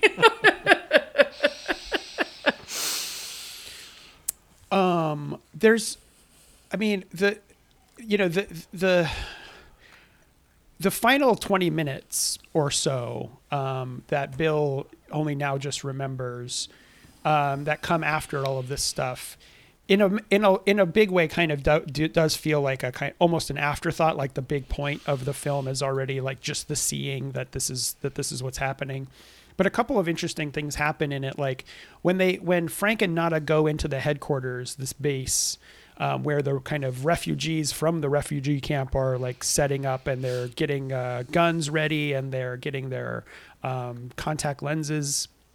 Um, the kind of leader, the one who's left, um, tells them that like, um, kind of how it works, you know, like oh they're they're here to you know, or, or they're you know they're um, uh, the creatures are trading wealth wealth for power or something like wealth and power for us to sell out, and then he tells them too that like the Earth is being acclimatized. They're turning our atmosphere right. into their atmosphere. So there's like a almost a weird like there's a climate change kind Mm-hmm. of like Yeah. discourse there, and it also does seem like that it like lends itself to a kind of settler colonial like Yeah, reading yeah, as yeah. well, which is interesting. And then he also, but then he also says we're their third world. They're a na- we're a natural resource, like literally third world. We're their third world. We're a natural resource. We could be pets or food, but we're livestock. Which I guess that mean what he means by that is like we're doing the labor of destroying the atmosphere so that it's like safe for them to live here or something like that. But again, that's a thing that's like happens in like 20 seconds. It's not belabored. It's not the message. The message of the film is not like, hey, we have to like fix climate change or something like that, right? Um, that's just completely skipped over because Roddy Piper's like, hey, can we go blow something up, please? And oh, by the way, there's a cute girl over there. I'm trying to like get her phone number or something because then that's when Holly shows up in the resistance, right? So there's also that kind of like, uh, like no, that's we're going to keep this being an action movie. It's not. We don't want it to be too much of a political statement, and also like uh, when like the woman shows up, um, who I yeah, like she's really interesting too. The the woman who plays Holly. Um, uh, when she shows up, like that's another kind of instance for the film for like Nada to be distracted and kind of like again hypnotized. This time just by like a man, like a man sees a woman and says like "pretty lady," right? Yeah. Yeah. And then the cops invade that space as well and like Yeah, blow everybody yeah. away and kill everybody. Yeah, I was gonna. I I meant to ask you guys before we started recording, and then I forgot. I, I had I remembered that at some point someone says something about climate change, and I couldn't remember where that happened in Yeah. the movie. Yeah, that's such. A, it's such a crazy. Um, even the idea that like, uh, like that we're livestock. You know. Yeah. Yeah. Um, which is actually. It's actually so. Is that because I feel like usually you say like, "Oh, we're like livestock to them," meaning like they're gonna eat us, Right. You know. So if if we want to read Right, it as I- like it's about labor power, it do, it works in a w- I don't know, it works in a weird way to say livestock also. Because he says that we're he doesn't say we're food. He says we're lives. He says we're Yeah, not food. yeah. We're, we're livestock. but like what? Yeah. Yeah.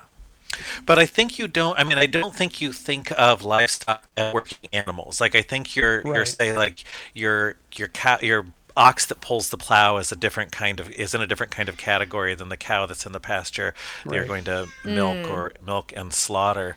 Mm-hmm. Uh, and I had in, in that moment, I had this sort of like Eloi Morlock's vision, like aha, Yeah, right? yeah, you know, yeah, they're gonna yeah. they Mm-hmm. are the they are these like fat cattle, and I'm not convinced that's not it. I don't, which is not to disagree with your your read of it being part of the labor force, but I think part of the movie's sort of scattered or from our position that we cannot build a comprehensive or coherent view of the ghouls' plan or agenda that it seemed yeah i, I it, uh, especially with roddy piper being our prize cow like uh, i buy this as a as a as a kind as a livestock in the much more familiar uh, read of it Yeah. Yeah.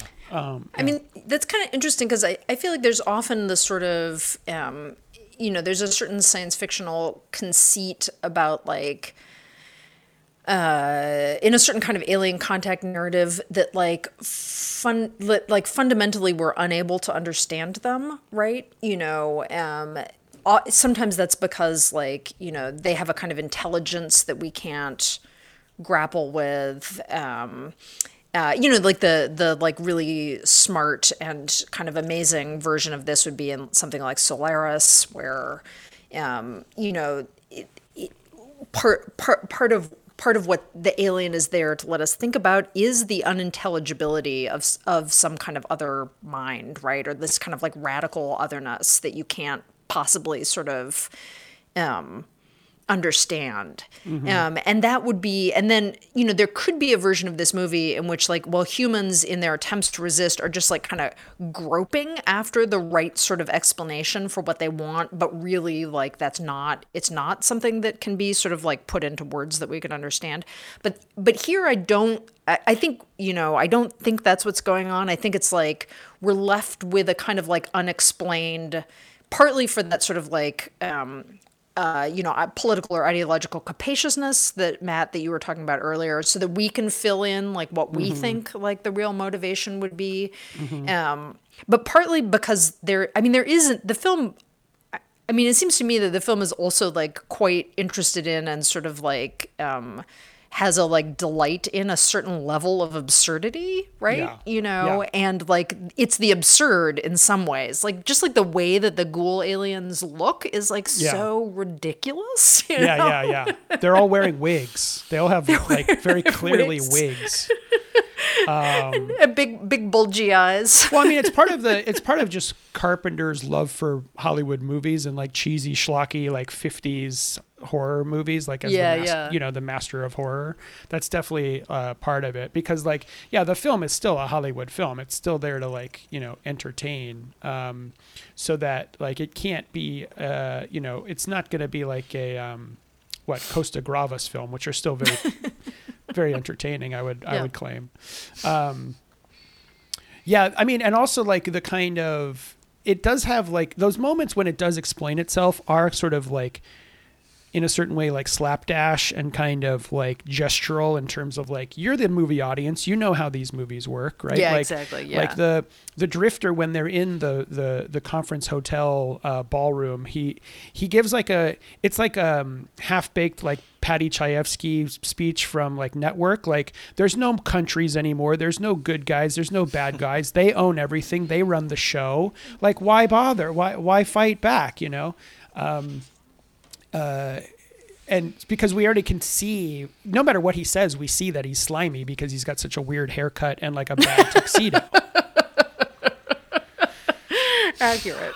yeah Accurate. yeah Yeah, exactly. I mean, it's it's not a movie in which explanations matter. Um, yeah. it's all on the surface. Um, uh, at at this point, they they do they um, you know they they raid the the the television studio, the television station, which is another kind of orgy of violence on the level of like a Rambo or uh, a Terminator movie or something like that. It's really quite. Um, you know, quite violent. It's just so funny to look at these movies and think about like the discourse around violence and then to watch like the current superhero movies which are like also which seem like cartoonified, but then like entire cities are destroyed in like the Avengers movies. Like Right. thousands of innocent people are clearly being killed, and yet these movies feel more violent just because like you see a few cops get blown away with shotguns. Yeah, Um, yeah. but they waste all these soldiers and office workers and it's just like completely nuts uh, in this in, in this uh, studio raid um, yeah go ahead Yeah, I'm I'm curious what you both make of um uh, of the woman. What is her name? Does she have a name? holly holly Holly Thompson. Right. Great name. Um Holly. Yeah, I'm just curious what you make of her. I mean, you know, it is this is definitely like not a um uh not a feminist movie.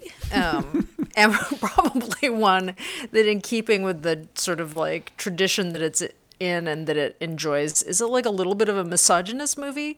But like the function of her it is extremely hilarious that first of all she's so distinctive. That act that actor is so visually distinctive.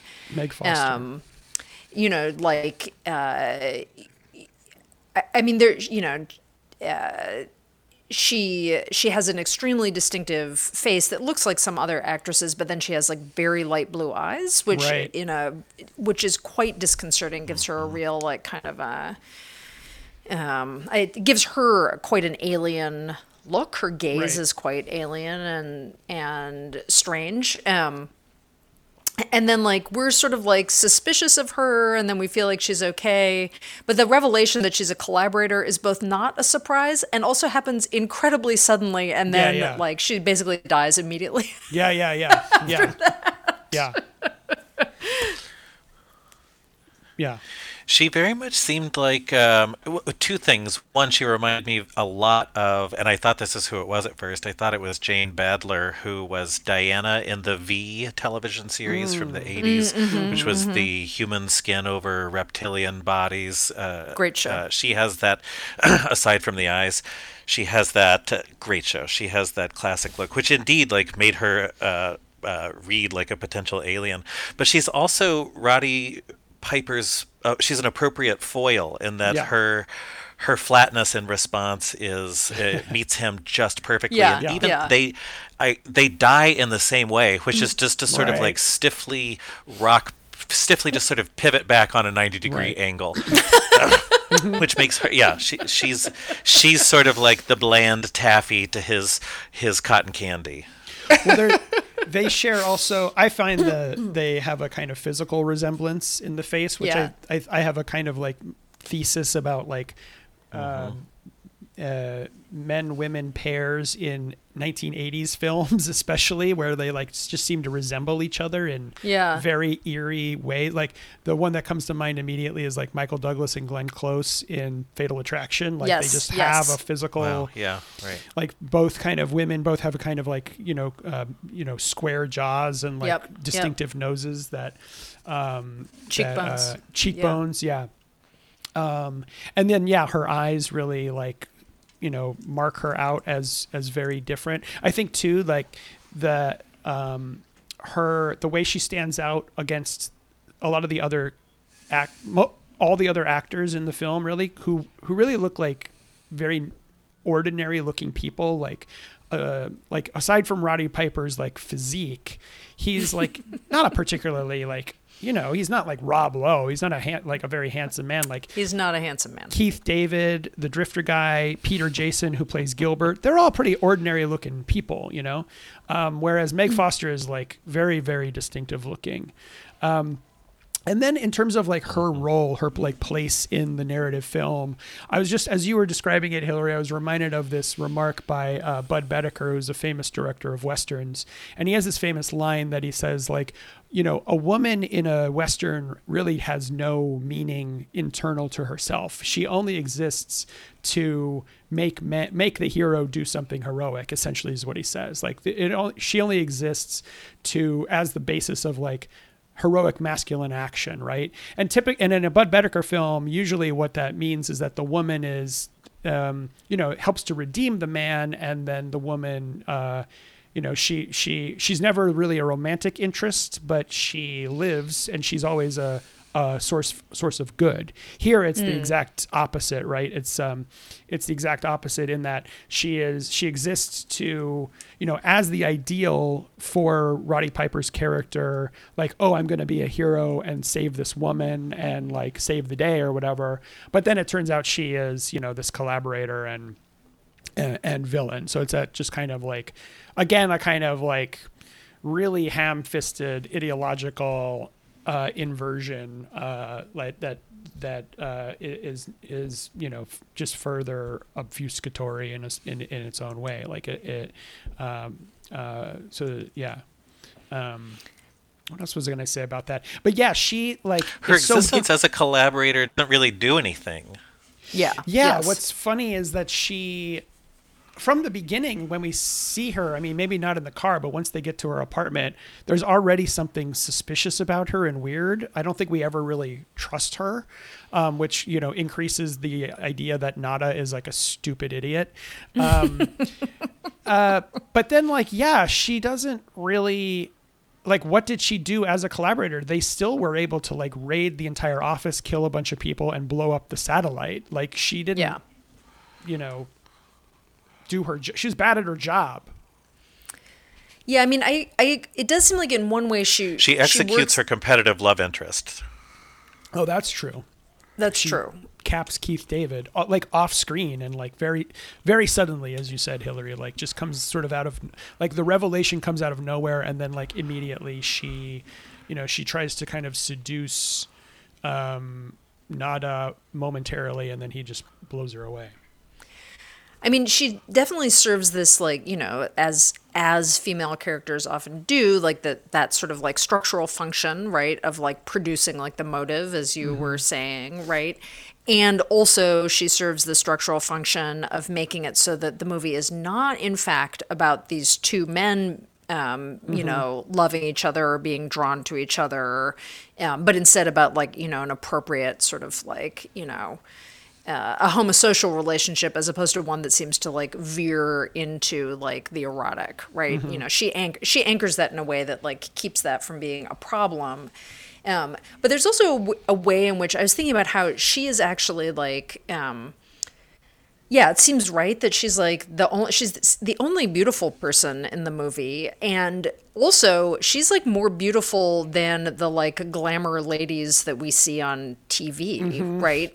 Um, you know, uh, s- so there is something that is just like quite. I mean, probably like if we kept investigating this, it would depressingly keep leading us to like thinking about like you know misogyny, but yeah yeah but there is something that's really like weird and fascinating about like the thing the thing that like um you know um Nada keeps saying about the ghouls and even the idea that they are ghouls is that they're so ugly. Right, so right. ugly you know?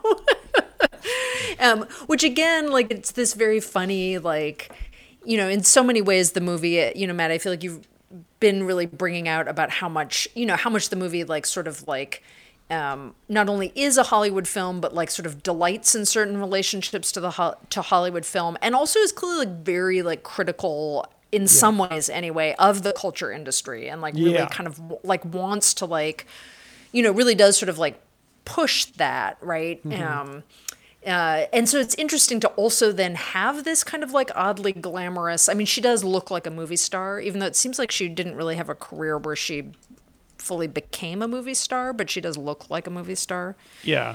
Um, or she looks somewhere between like a movie star and someone who's going to end up on like the Love Boat, you know, like Yeah. as a special She's- guest star, somewhere between movie star and guest star. She's actually a little too distinctive looking to be, and also like as a woman, her you know sort of like sharp, angular features are like not gonna lend herself to being like a, a romantic love interest necessarily. Um, but she is like distinctive looking enough. The you know uh, you know like I say, aside from like Roddy Piper's like physique, she's definitely the most distinctive looking person in the film. So there is this kind of like weird star quality that she does have that um, that is kind of it's kind of lost in the kind of um, uh, environment that Hollywood allows types you know types of women to thrive like you know, Yeah, like physical yeah. types to thrive. yeah. What was I gonna say? But I think that the point about the culture industry too is interesting because like all the all the critique is directed toward television. None of it's directed toward movies, right? Like uh, we don't see anybody go to the movies, so that but like what we're watching the whole time is a movie. So it's part of that kind of long history of like the movies critiquing Hollywood as this uh, vast wasteland, um, and where you can't actually get any. Because again, like all you oh that was what I was going to say. That one of the hilarious commercials, or maybe it's a news segment on the TV that we see is uh, like a fashion show. And they're like Yeah. the ugliest Yeah. sweatshirts that I've ever seen in my life.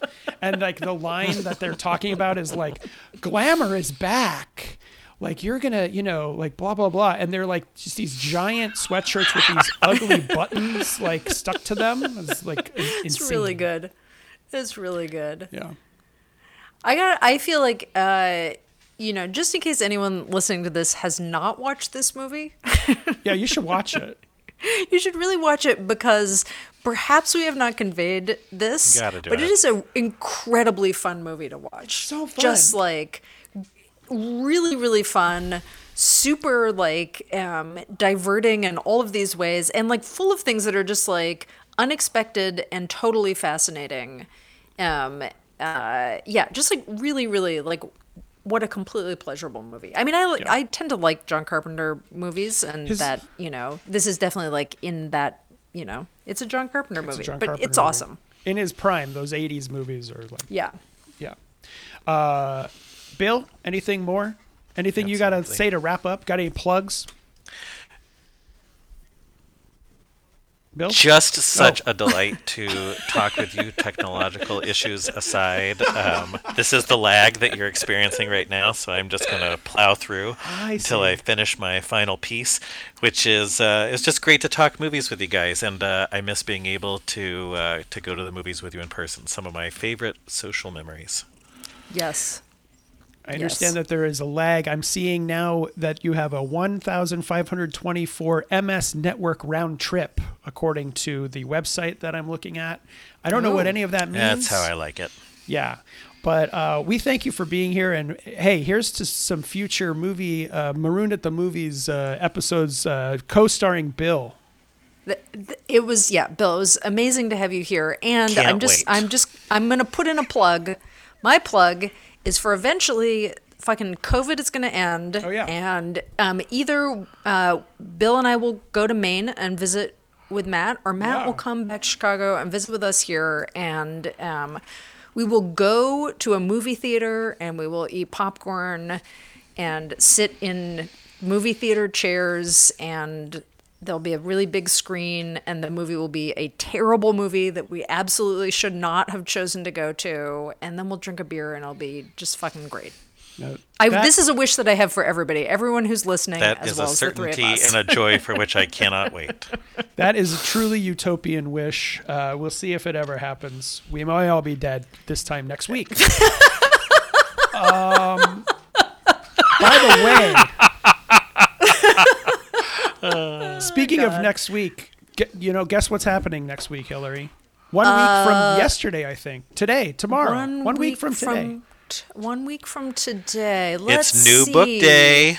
Ministry Oh, for the. Oh, future. Ministry It's for the future. out. Yeah, it's exciting. Super exciting. Look, can you can you hear this? That's my. I'm flipping the pages of my copy of my Huh. advanced reader copy. You probably can't hear it, but um, no, no, we could. I think we could hear that. And uh, have you finished it already? I finished it. It's amazing. Oh my god. I plowed through it. So uh, we will either. What do you think, Hillary? Are we going to come back with that book, or are we going to do one more movie? Uh, well, let's the see. So, um, I, I, I do have um, a digital copy of it, Mm-hmm, but I have been um, Busy. busy, um, and I did pre-order a um, physical copy of it, and um, so like just assuming. Oh, and next week I have to um, lecture on a little fellow named Hegel, um, which will take up just a little bit of my time getting that polishing up that uh, lecture. How hard could it be? mutual mutual recognition. Oh, it's it's it's a breeze. It's really breezy. Um, s- but anyway, uh, I think we should try for our next episode to be first episode on Ministry for the Future. Um, uh, I think we can we can aim aim for the stars, man. Let's aim for the stars. You know. All right. So uh, hopefully uh, we'll be we'll be back soon or later, uh, and you know you guys can get your books and start reading, and then we can Get read along books and with start you. reading. Gonna We're be gonna awesome. be talking. The conversation is gonna be it's gonna be great. Uh, thank you for listening to this very long episode. This is the longest episode we've ever done, and you know, which is good. And um, uh, we can you can follow us on Twitter at Podcast on Mars, and you can email us at maroononmarspodcast at gmail.com. And rate and review us, and watch They Live and Born in Flames, and get your copy of the Ministry for the Future, uh, which we'll start reading anon. Yeah. Yeah. Thanks. Thanks, everybody. Thanks for listening. Thanks to Bill for uh, guesting and making this a delight. Thank you. Thanks, Bill. Thank you, my friends. Bye. Bye.